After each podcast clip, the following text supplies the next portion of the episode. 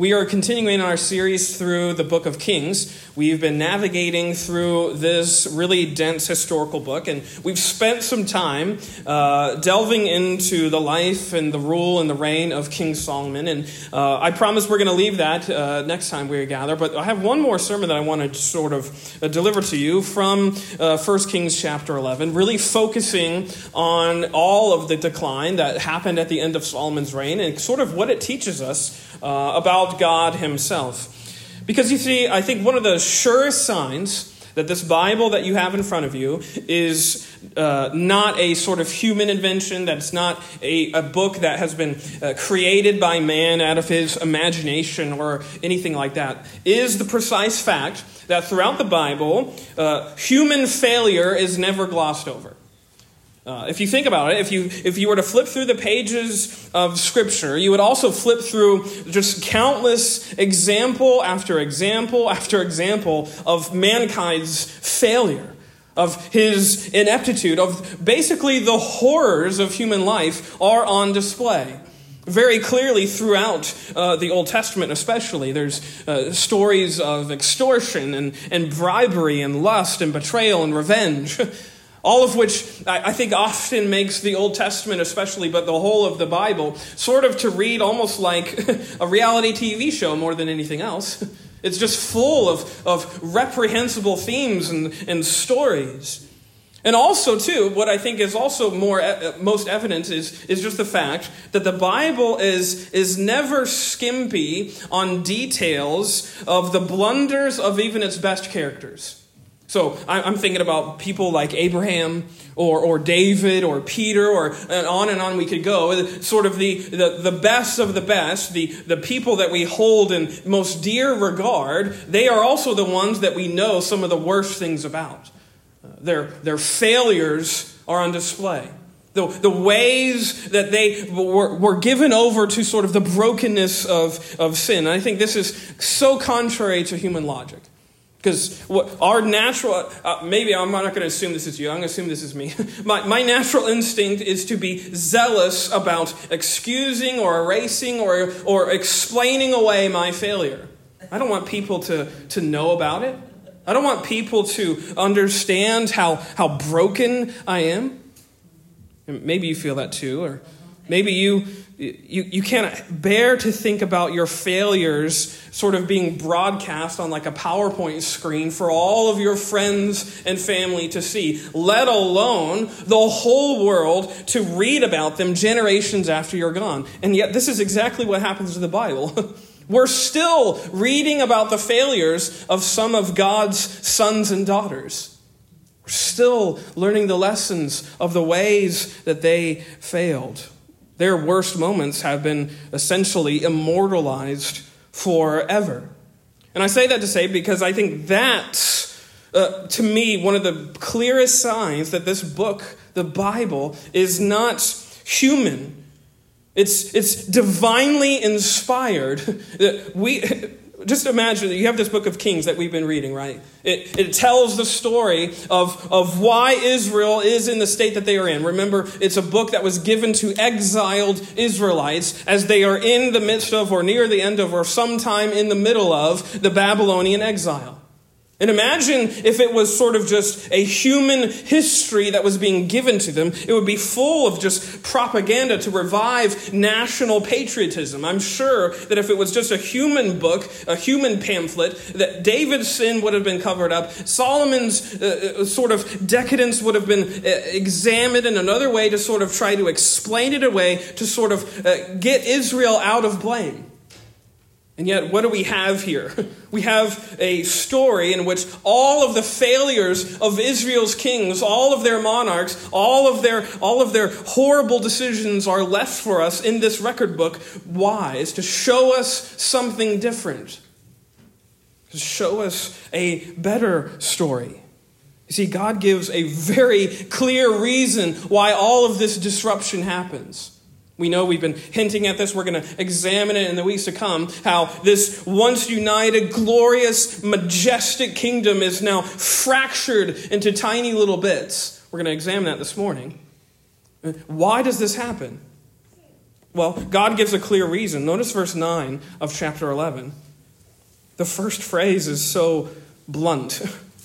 The Lord was angry with Solomon because his heart was turned from the Lord God of Israel, which had appeared unto him twice, and had commanded him concerning this thing, that he should not go after other gods, but he kept not that which the Lord had commanded. Wherefore the Lord said unto Solomon, Forasmuch as this is done of thee, and thou hast not kept my covenant and my statutes, which I have commanded thee, I will surely rend the kingdom from thee, and will give it to thy servant. See, God has a different story to tell. Not one of, of mankind's ability to be good, but actually it's one of His sovereignty over all things, times, peoples, places, events. I think what we see throughout all of Scripture and what I hope to show you this morning is this God that we serve, this God who loves us, is also the God who is the governor of all history. His fingers are in every single moment of time. It's to show as Solomon prayed in chapter 8, that there is no other God like Jehovah. And the scriptures prove it over and over and over again. I think most clearly here in this chapter 11, where we focused on this account last time. I want to bring it to our attention this morning and hopefully bring to your mind three lessons this morning that I think showcase God's very unique, very unparalleled involvement in mankind's history for a very specific reason. I think lessons which are true even today. So, first of all, uh, the first lesson this morning a lesson about Israel's unnecessary pain. A lesson about Israel's unnecessary pain. Go back again to those words, verses 9 through 11. I want to read them once more. Because notice again what God says. And the Lord was angry with Solomon because his heart was turned from the Lord God of Israel, which had appeared unto him twice, and had commanded him concerning this thing that he should not go after other gods, but he kept not that which the Lord had commanded. Wherefore the Lord said unto Solomon, For as much as this is done of thee, and thou hast not kept my commandment and my statutes which I have commanded thee, I will surely rend the kingdom from thee, and will give it to thy servant. This is, of course, a very evocative passage, but one of the words that stands out to me is that word in verse 11, rend. Or perhaps it's, it's differently translated in your Bible. It might be translated tear. And, and it appears uh, twice more in verses 12 and 13 to sort of stress the weight of what's coming about because of Solomon's unfaithfulness. The precise fact that all of this that Solomon had built up, this kingdom that he had sort of ruled for almost 40 years by this point, as a punishment for his infidelity, God is going to shred this kingdom into tiny little shards. He's going to tear it apart. That's what that word ought to conjure up. Like you're tearing a piece of paper into tiny little bits so no one can put it back together again. This is what's happening as a result of Solomon's indiscretion uh, and the fact that he went after other gods, as it says there, that he did not heed, he did not keep all those things that God had commanded him. Remember, as we were talking about all of the gold and the, the success and the splendor of Solomon's temple and his kingdom, all of that would be for naught because he had left this God. He had turned his back on him, giving us a picture of a very dismal end to this once promising kingdom and rule. And I say, though, that it was unnecessary because it's not as though Solomon wasn't warned. We could recount several instances. You don't have to go there, but you can just jot them down. In chapter 2, verses 2 through 4, he's warned by his dad, David. On his deathbed, David is warning him, don't forsake the ways of the Lord. In chapter 3, verses 13 and 14, even right after Solomon is blessed by God with God's wisdom, he is warned, don't leave my ways, walk in my statutes. In chapter 6, verses 12 through 13, as they're in the middle of the construction destruction of the temple, God warns him that all of this is nice, all of that magnificence is good, but make sure you're walking in my ways. In chapters 9, uh, chapter 9, verses 1 through 9, he's even warned again by God himself walk in my ways. It, you, you can't mistake the, the message that God is trying to convey to his king, the king that he appointed, that he anointed, that he put in there in, for a specific reason. Don't forsake my statutes. Don't forsake my commandments. If you walk in my ways, blessings will come. And if you forsake me, if you turn away from me, judgment is coming. Besides even those verses, we could go to countless others in the, the books of the Pentateuch, especially books like Deuteronomy, countless other scriptures where we could examine all of the ways in which Solomon should have known that the things that he was pursuing were not in line with God's will. All of which to say, it's a long winded way of just saying, this was avoidable. Solomon's decline and the disruption of this kingdom was avoidable, and it, which is also to say that Solomon chose to go after these ends. He made a conscious decision that he is going to go and serve other gods. As we uh, sort of examined last week and we hinted at this morning through the scripture reading, that Solomon is choosing to entertain the, the influences of all of these wives that he had amassed and, and all of the gods that, that, that came along with them. And it's not just that he's entertaining them, it's the fact that he's building these other gods houses of worship. Remember how long we focused on the construction of the temple and what that meant? It, it, jar, it ought to jar us and shake us when we realize that that same sort of process is what he's doing for other gods. He built Yahweh a house to worship, and now, as it says here, he's building the gods of Molech and Chemosh and all these other false gods, these abominations, as the scripture says. He's building them houses for worship too. He is deliberately choosing not to follow God. He's deliberately choosing to go down a different road to, as we said last week, compromise his devotion. And in so doing, all of this ruin that's about to come on this kingdom is instigated by him. He ignored the warnings. And therefore, God is stirred to anger. Did you notice that word in verse 9? And the Lord was angry. A word that I think, at least it gives me a very hard picture of God. One that we are often not very comfortable with sitting around or, or thinking about or contemplating. Especially when you realize that this word anger here, it means displeasure, yes, but it has this more picturesque meaning in the Hebrew, which means hard breathing, almost like you're fuming through your nose when you're trying to not get too angry, but you end up breathing really heavily through your nose and you're fuming.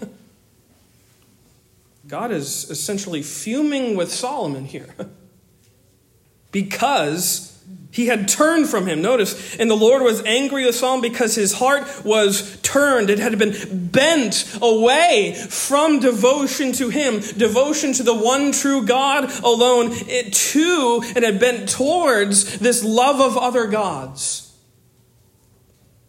And we see, like, this is not according to plan, so to speak, not according to what God desired for the nation of Israel. Remember, we were trying to note and we've been trying to make very evident the precise fact that the blessings upon Israel were meant to be almost a mirror pointing to the God who can bless.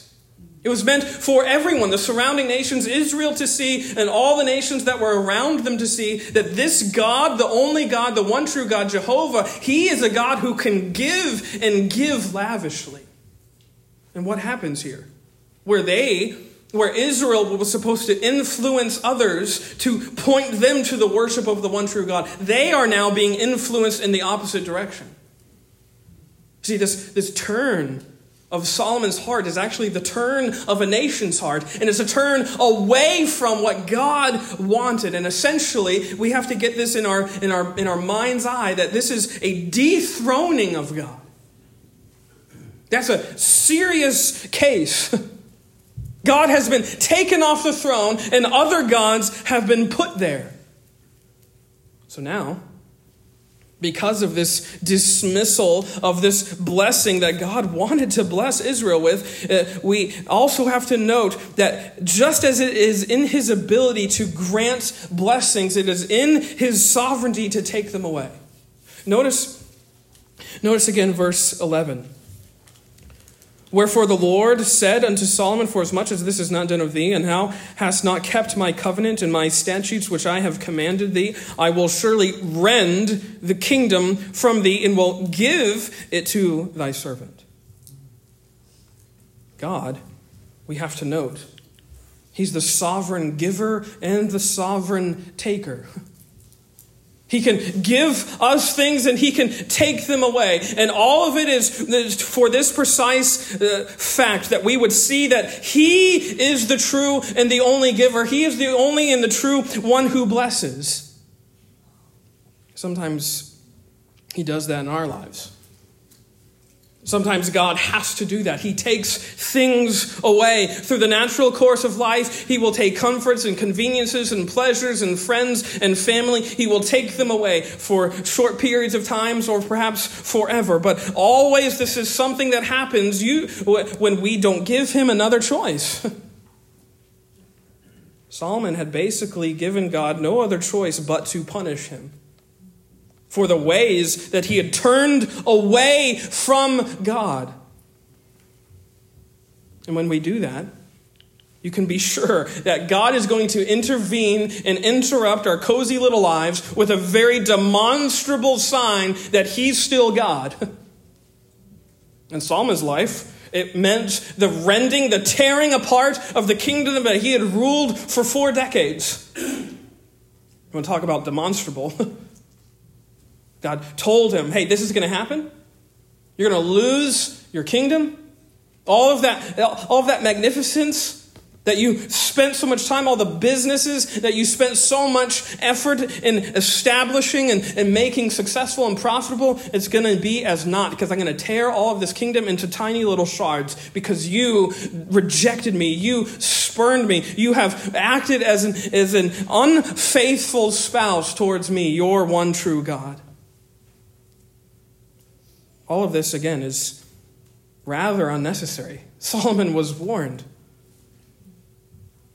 But so was Israel.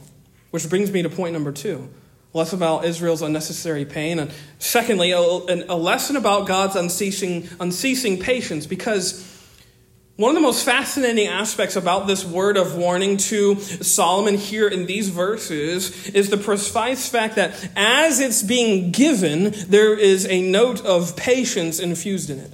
Notice again, notice verse 9, I'm going to read through verse 12.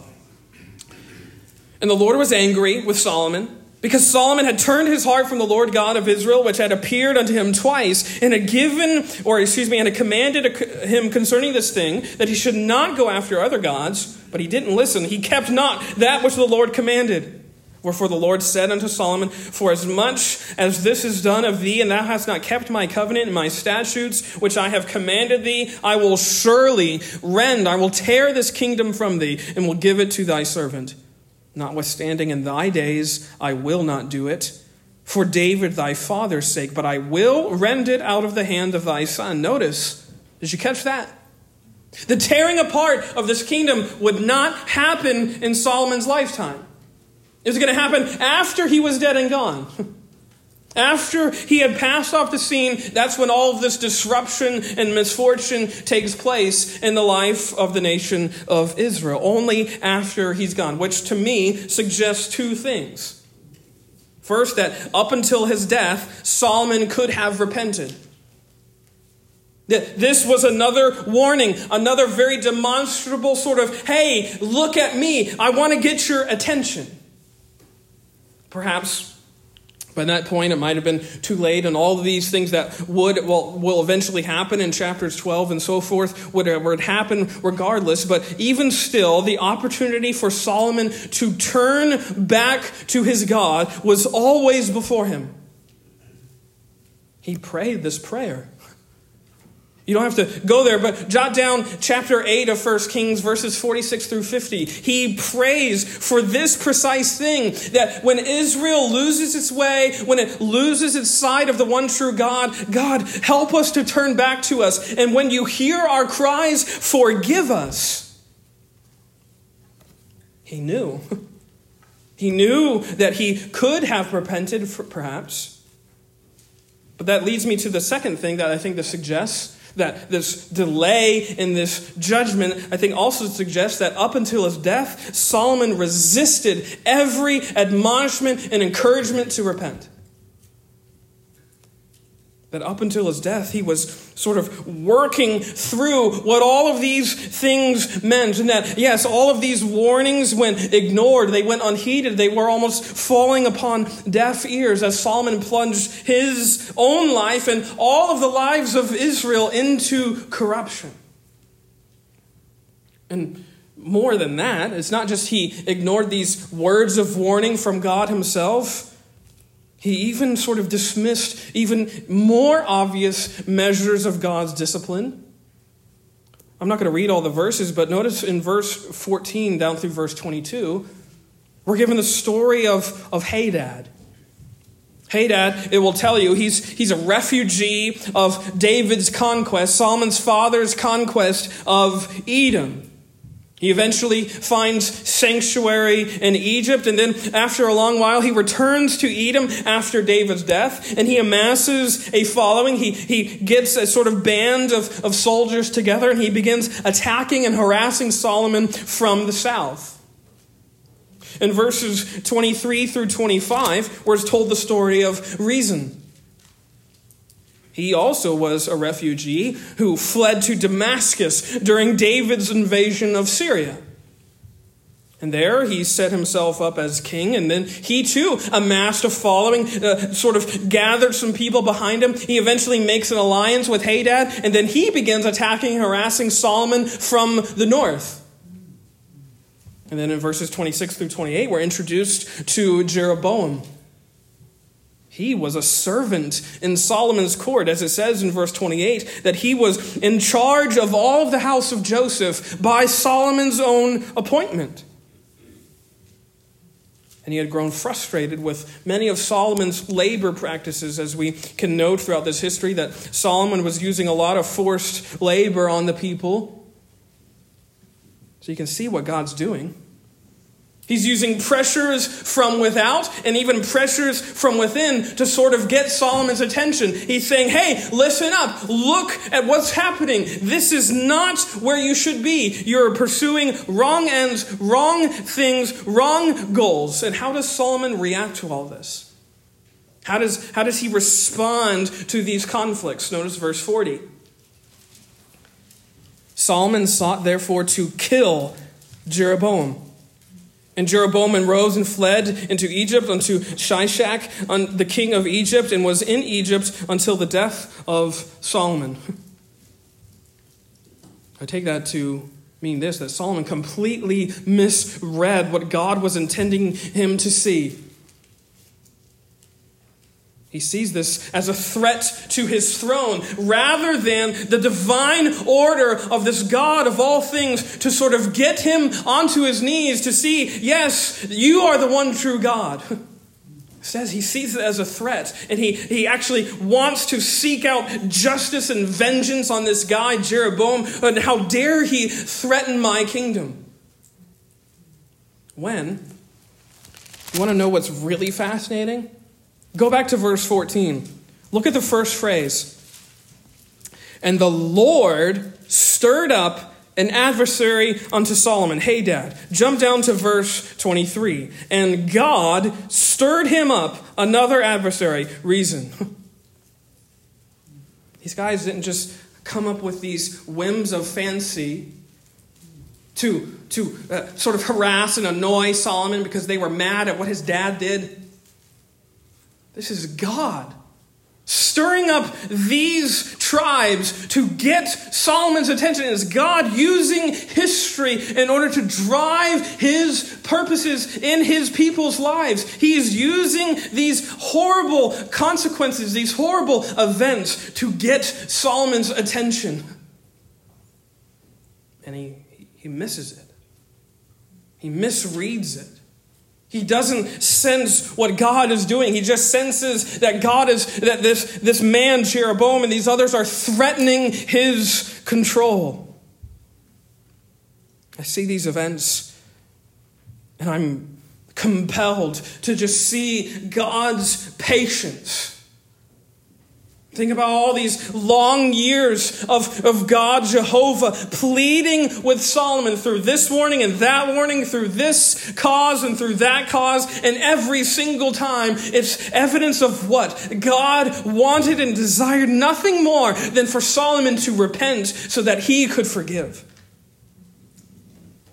Yet through it all, as we could go to Ecclesiastes to prove, through it all, Solomon was stubbornly chasing after wind. That's that word there, vanity. That's what he was pursuing. He chased after it. He was sort of trying the limits of God's patience.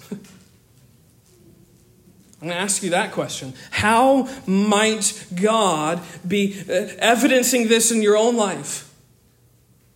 Trying to get you to see that you've, you've fallen off of his way. And he desires nothing more than for you to see and to recognize and to notice that his patience is with you so that you might come back into the welcoming and folding arms of the Father. He wants you to see this morning that regardless of the life choices that you are making or are about to make, this is a God who desires everyone to repent. He desires no one should perish. Because even while we push him away, as we often do, he's patient with us. He's pleading with us. He doesn't want to exact justice. The Puritans, I think it was Thomas Goodwin, talks about this. That this judgment of ju- injustice of God is sort of this unnatural work. He doesn't delight in judgment. he gives it out as a, as a father disciplining his children. He doesn't enjoy it. But that child, through disobedience or rebellion, has almost given him no other choice. And so it is with our God. He delights in mercy, but if we try his faithfulness, he will discipline. Which brings me to the last lesson I want to focus on a lesson about God's unimpeded plan is our last lesson. Because I think one of the most compelling aspects of this word of judgment is, is the glimmer of grace that's in it. And I think that that's a really hard thing to see. Again, go back to the image of the, the parent disciplining the child, and they say that oft repeated line, this is going to hurt me more than it hurts you. And we're like, yeah, whatever. There is a glimmer of grace in all of our parents' disciplinary measures. And again, I think that's here. Notice again in verse 9, or excuse me, verse 12. So we have this announcement of judgment. This announcement that God is going to chastise the very people that he chose to bless. He's going to tear apart this kingdom. And notice verse 12 Notwithstanding, in thy days I will not do it for David thy father's sake, but I will rend it out of the hand of thy son. Howbeit, I will not rend away all of the kingdom but will give one tribe to thy son for David, my servant's sake, and for Jerusalem's sake, which I have chosen. Hmm. So he's going to get rid of all of it except for one. I'm going to tear apart all of the kingdom except for not all of it, because I'm going to give one tribe to thy son because of the words that I made in my covenant with David. I find this one of the most fascinating aspects of this entire scene that for David's sake, God was going to both delay judgment and also entrust a little shard of this kingdom into Solomon's son's hands, Rehoboam, which we'll talk about in the weeks to come. This the sort of lights ought to be going off because what's happening here is God is fulfilling, He's keeping, He's making concrete the promise that He made beforehand all the way back in the early days of David in 2 Samuel chapter 7. Amen. What's that promise? That David's throne would be established forever. And this is further clarified and the prophet Ahijah, here in this, in this chapter, his prophecy. Go to verse 34, a little backstory. The prophet Ahijah, he approaches Jeroboam and announces what's going to happen. He uses this garment that he has on, and he takes this garment off, he rips it into 12 pieces, which is, which is to show what God is going to do to the kingdom. He's going to divide it into 12. And notice verse 34, in the middle of this prophecy that Ahijah is given to Jeremiah, notice what happens. Notice what he says. Howbeit, I will not take the whole kingdom out of his hand, but I'll make him prince all the days of his life for David my servant's sake, whom I chose, because he kept my commandments and my statutes. But I will take the kingdom out of his son's hand, and will give it unto thee, even ten tribes, and unto his son will I give one tribe that David, my servant, may have a light always before me in Jerusalem, the city which I have chosen me to put my name there. Whew. See what's going on? Solomon had utterly failed to live up to the conditions of the Davidic covenant. If you can go back, if you want to, read 2 Samuel 7, verses 12 through 16. Day, Solomon failed. He failed to uphold this sort of standard. And what's promised here, even in that failure, the light of Israel would not be taken away. There will always be a light, as it says there in Jerusalem. Why? Because God has made that choice. He has made that covenant. He has made that promise. And God always keeps his promises, even if or when we don't. And God always is faithful to us, even if and when we aren't faithful to him. That's the truth of the gospel. And here, it's evident in even Solomon's life that even when he is unfaithful, God is faithful still to his end of the, of the sort of the bargain, so to speak. He's faithful and true to his word, to the promises that he makes. He never breaks a word that he says to us. He always keeps his promises. By the way, even if it means he has to fulfill the covenant himself in his own person. You see, this is, this is the truth of the gospel, my friends. That the God who makes the covenant often and always becomes the God who fulfills the covenant on behalf of the very people who break the covenant.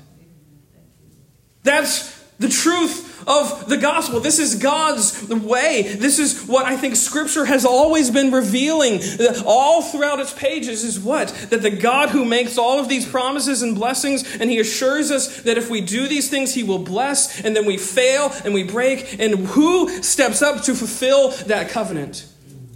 God Himself. So imagine, imagine as we hinted at earlier you're one of the original readers of this history. You're an exiled and estranged uh, Israelite who is now made to recall this, this horrible uh, season, this horrible chapter in, uh, of the failure of David's house.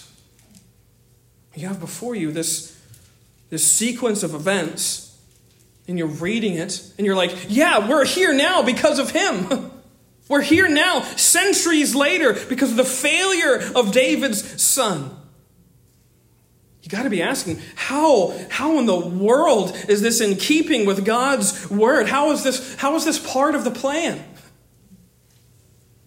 Did, did God fail? Did God make a mistake in, in who he was uh, uh in who he was promising this word with? Well, in short, I won't keep the suspense. No, he didn't fail. Because you see, precisely even in abject failure, God's plans move forward. God's plans are never hindered by the failures of his people. This is sort of the truest interpretation of Romans 8:28 that all things work together for good. Yes, even through the rupturing of Israel's kingdom.